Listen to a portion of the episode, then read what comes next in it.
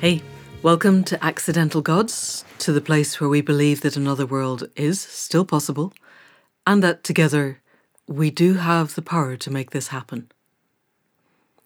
So, by now, I hope you're familiar with our concept that evolution happens under moments of intense pressure, and that the next evolutionary step for humanity could be one of consciousness consciously chosen. We believe that emergence from complex systems is a regular feature of the evolution of consciousness and that our system is more complex now than it ever has been, so it's well ripe for an emergent step. We have said several times now that no problem is solved from the mindset that created it. But while our current mindset is clearly not up to the task of solving all of the totally mind bending crises, emergencies, and, and frankly devastating horror that assails many, many parts of our world just now, we can change our mindsets. This is one of the absolute keys to what we want to do at Accidental Gods. We can change our mindsets.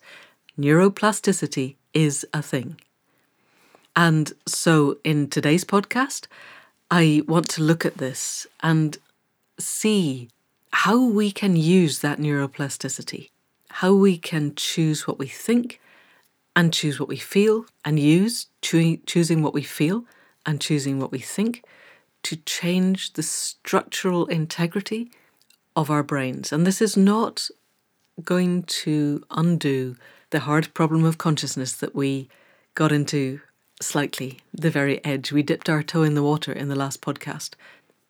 I don't necessarily believe, I actually I don't believe that consciousness resides in the brain, but there is no question that by changing the neurochemistry and the neuronal wiring of our brains, we can change the way that we are. We can change the way that we think, and we can change the way that we feel, and we can change the ways that we experience the world.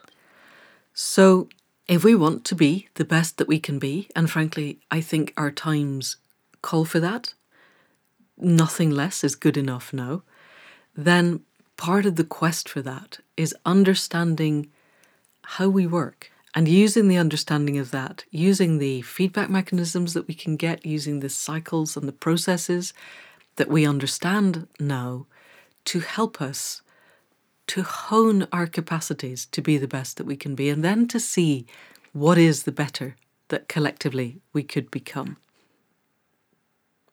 So, I want to start by looking at, at the absolute core principle. So, I want to start by looking at one of the absolute core principles of neuroplasticity. This is Hebb's postulate or Hebbian plasticity after a guy called Donald Hebb, who proposed it way back in the 1940s, which is frankly little short of miraculous given the kind of equipment they had or didn't have at the time.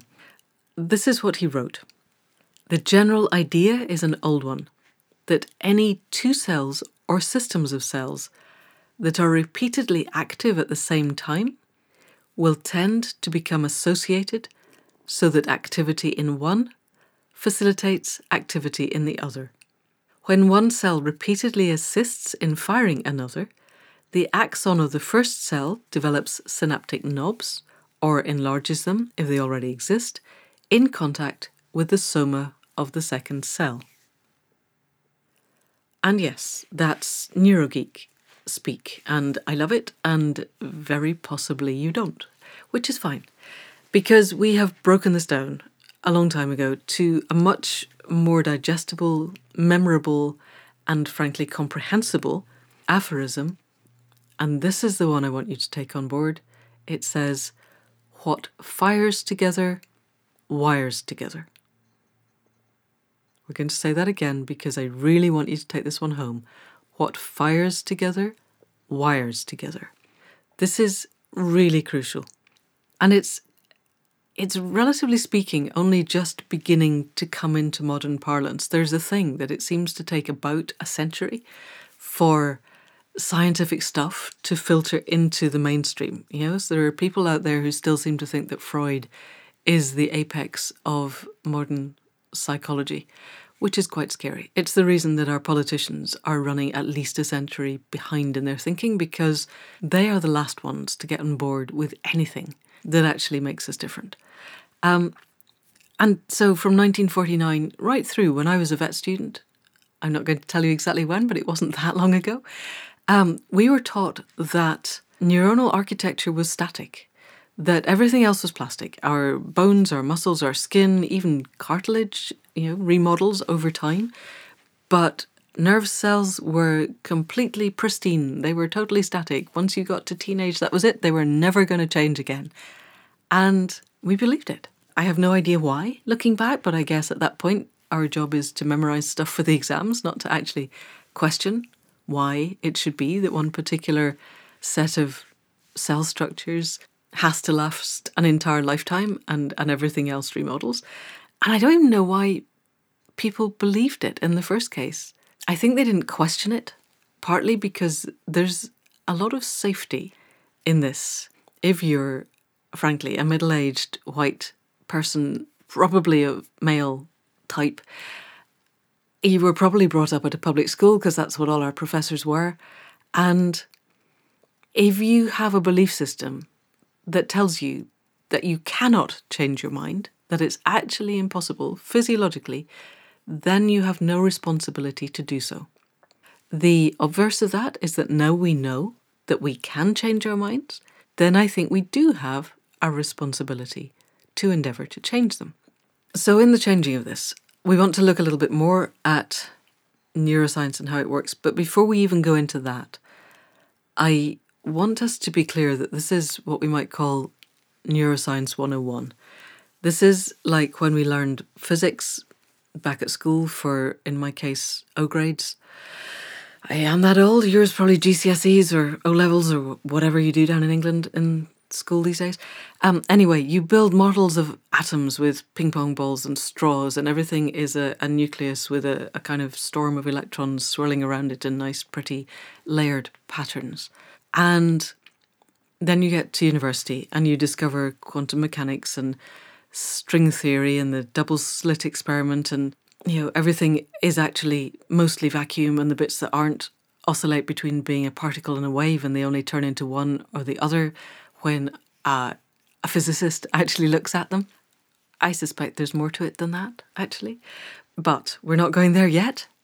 And the main thing is that the billiard ball or tennis ball or ping pong ball, whatever it is, the little balls and the atoms with the whizzy electrons, may be pretty much inaccurate. It is pretty much inaccurate. But it works well enough when you're sitting on the chair and you're not falling through the chair or the floor or the whole of the planet. Even physicists who spend all their lives utterly immersed in quantum mechanics don't cross the middle of the M25 because it may be that I am mostly vacuum and the cars coming at me at 70 are mostly vacuum, but actually the impact is still going to hurt. So, so that's a long way of saying that what we are doing is the billiard ball and straw version of neuroscience. It is a lot more complex than, than I am about to give you. It is quite a bit more nuanced, and I am really happy to go into this in a lot more detail at some point. But for what we need now, and actually for what we would ever need, I think, to be able to put our accidental gods program into practice, what fires together wires together and the kind of structural metaphors we build around that are completely fine and they work in the way that not crossing the road when the cars are coming works. That's how you stay alive. This is how we can change our brains. So let's have a look at what fires together, wires together actually means. If I have a thought, any thought, um, so the climate emergency means that we're all going to die horribly in, in quite a short space of time because the evil politicians haven't done anything about it. Might be a thought that one might have uh, in the current climate. Quite a lot. It's certainly more or less what the Deep Adaptation paper says. And supposing I just read the deep adaptation paper. If you haven't, you might sleep better not having done so, but it, it probably is worth it. Anyway, you've just read it and you have this particular thought. And that links up a particular set of neurons that haven't linked up before. And as Hebb said, the first time they link up, they link up fairly weakly. The, the neurochemical connections between them are transient. The number of neurons required to make that thought is few because let's say there's just a single neuron linking round to another neuron to another neuron to another neuron in a kind of a little net of its own. But it's small and it's weak and it's transient. But it creates a particular emotional charge, in this case, fear, but also a bit of self righteousness and despair and things that are probably quite familiar. And they have a charge. It may be that we register that charge as, I don't really like this, but it is a blip of feeling.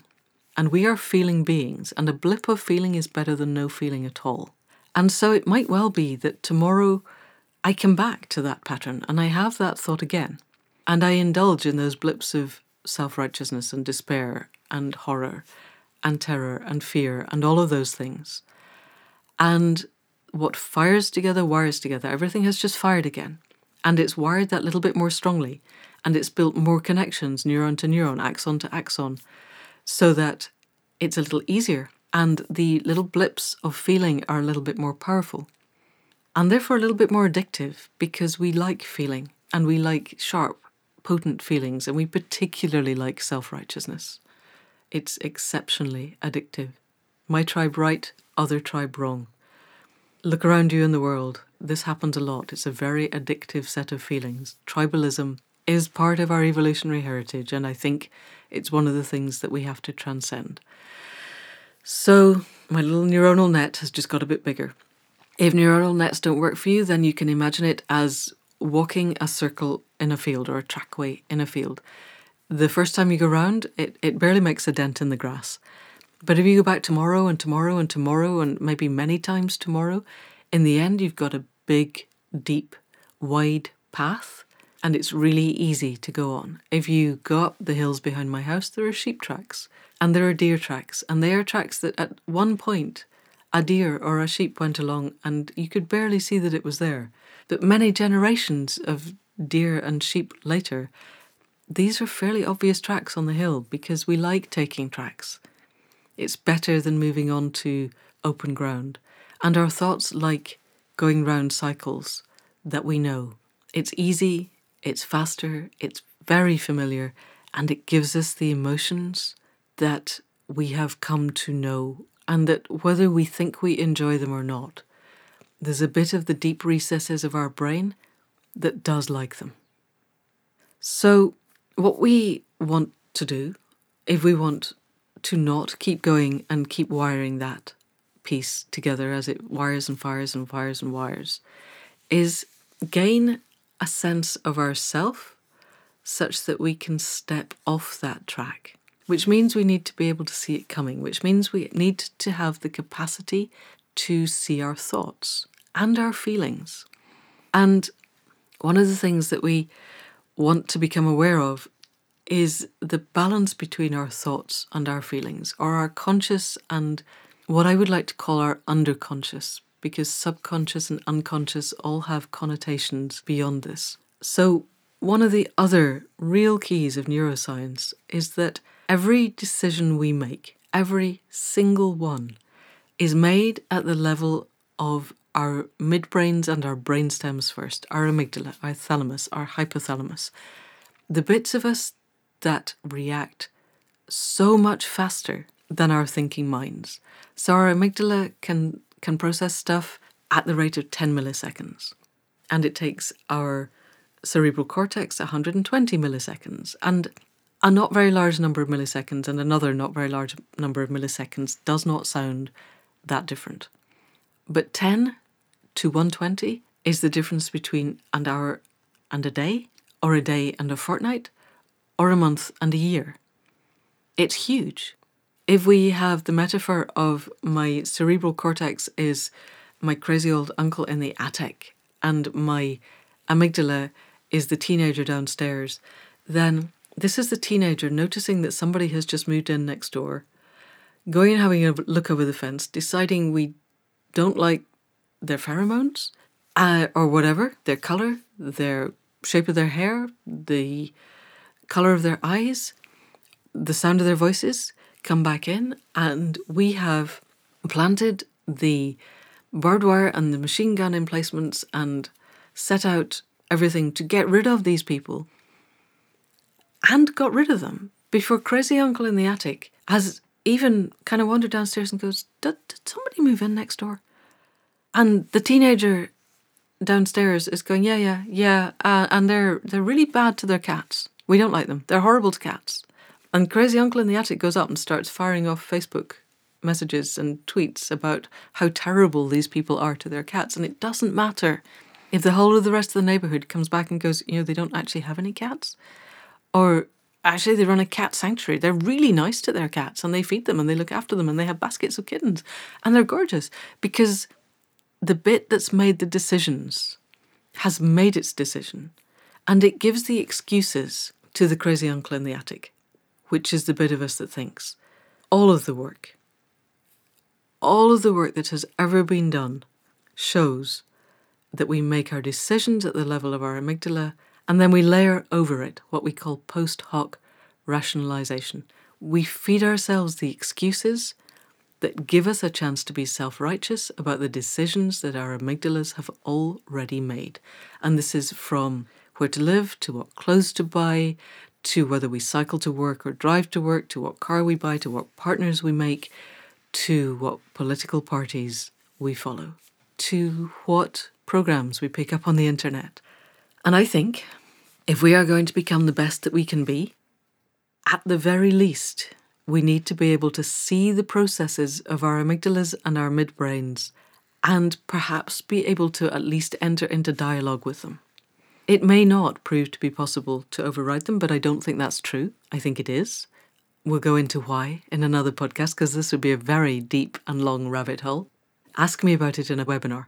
I would really like to be able to go into this, but this is not the place or the time where this podcast will get too long. We need to be able to see the process of this happening. So I have I have another image for you, which is the image of a lava lamp, and I have discovered that lava lamps are back. That you don't have to be of a certain age, born in a particular part of last century for a lava lamp to make sense. So imagine a lava lamp. If you don't know what one is, Google is your friend. It's a, a long, oily thing that was in vogue back in the 70s, where a coloured gloop of something usually orange arises from the bottom and travels slowly in various forms up to the top where it kind of dissipates. So imagine a very short lava lamp. Imagine a very short lava lamp with a very big gloop of orange stuff from the bottom that comes up very fast and hits the top and bursts. And it's quite messy and not much fun to watch. And this is what happens when our amygdalas start pulsing, feeling at us, and we get angry and tense and despairing and rageful, or we get ecstatic and our tribe won and we're going to flatten the opposition. Can you feel it? Even just speaking about this, I can feel my lava lamp growing shorter and the links between my midbrain and my cerebral cortex growing fatter and thicker and charged. But suppose we did the work that made the lava lamp much, much, much longer, and the process of the oil evolving from the bottom slower and more distinct and more discreet. And now I see a bubble arise, and it takes longer to form, and it takes a long, long time to go all the way up to the top and blip. And if I can do that, then I have time to step back and go, you know, that bubble that feeling of self righteousness or despair or I'm going to flatten the opposition or whatever else, I just don't have to engage with that. I can let it go. And this is what mindfulness gives us. Whatever we like to call it mindfulness, meditation, contemplation, possibly prayer. We could argue about what prayer means. But the process of sitting still and watching myself happen. This is what makes the lava lamp bigger. It's what allows us to see our thoughts arise and the feelings behind them. And here's another little factoid for you. Somebody's grad student had way too much time on their hands. Apparently, I am told, we have between 70 and 100,000 thoughts every day, depending on what we're doing, how busy we are. And 98% of those thoughts are exactly the same as the ones we had yesterday. Stop and think about that for a moment. Imagine each one of those thoughts is a neural network.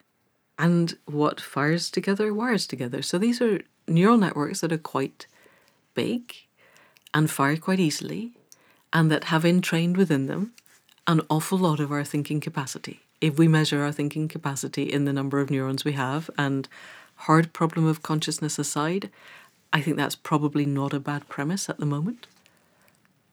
And imagine if we didn't have all of those thoughts, if we were free to have original, new thoughts. There is quite an interesting meditation that we do on the courses, and, and if we all come together and do some accidental gods courses, I would really like to introduce this, but you can do it anyway, where you sit in meditation not for very long because this is quite frustrating, but say 10 minutes and you write down every thought.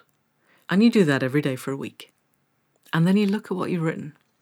How many of the thoughts I have today are exactly the same as the ones I had yesterday and the ones I will have tomorrow? And imagine if I could see every one of those in advance and step off the track and just not have it. I don't need to have it. I know where it's going. Oh my God, the government hasn't done anything about the climate emergency. We're all going to die horribly. I could stop that at oh my God. I could even stop it before oh my God arises. Because I know it. It's okay. I don't need to tell myself again. And in the not telling myself again, I could produce space to allow something else to be my reality. And that's one of the choices that I have. We all have. If we can do the work so that we can see the thoughts arising and we choose not to have them, then what do we do? Then do we just sit in neutrality and wait for another thought to arise with all of its attendant feelings of whatever despair, self righteousness, hope, joy, wonder?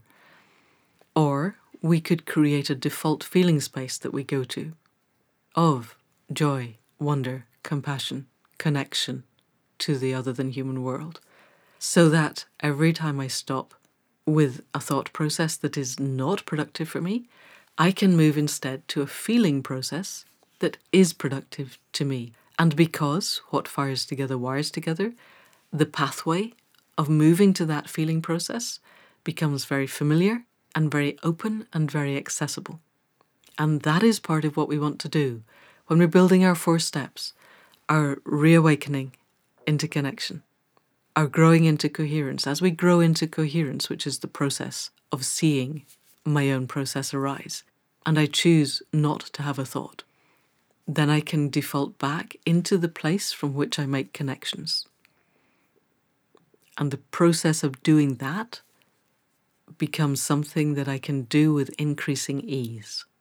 It becomes a habit, and habits are built, and habits become also networks of things that have fired together a lot and therefore wire together a lot. So that's it for now. We'll look more deeply into growing into coherence in the next podcast and possibly the one after. Until then, thank you for listening. Thanks to Caro C for sound production, sound engineering, and particularly for the music at the head and foot of the podcast. Thanks to Faith Tilleray for being the other half of everything for all of the techno stuff, for the website, and for keeping it all together. If you want to read more, or if you want to join the membership program, we're at accidentalgods.life and at accidentalgods on the various social media. Until next time, thank you and goodbye.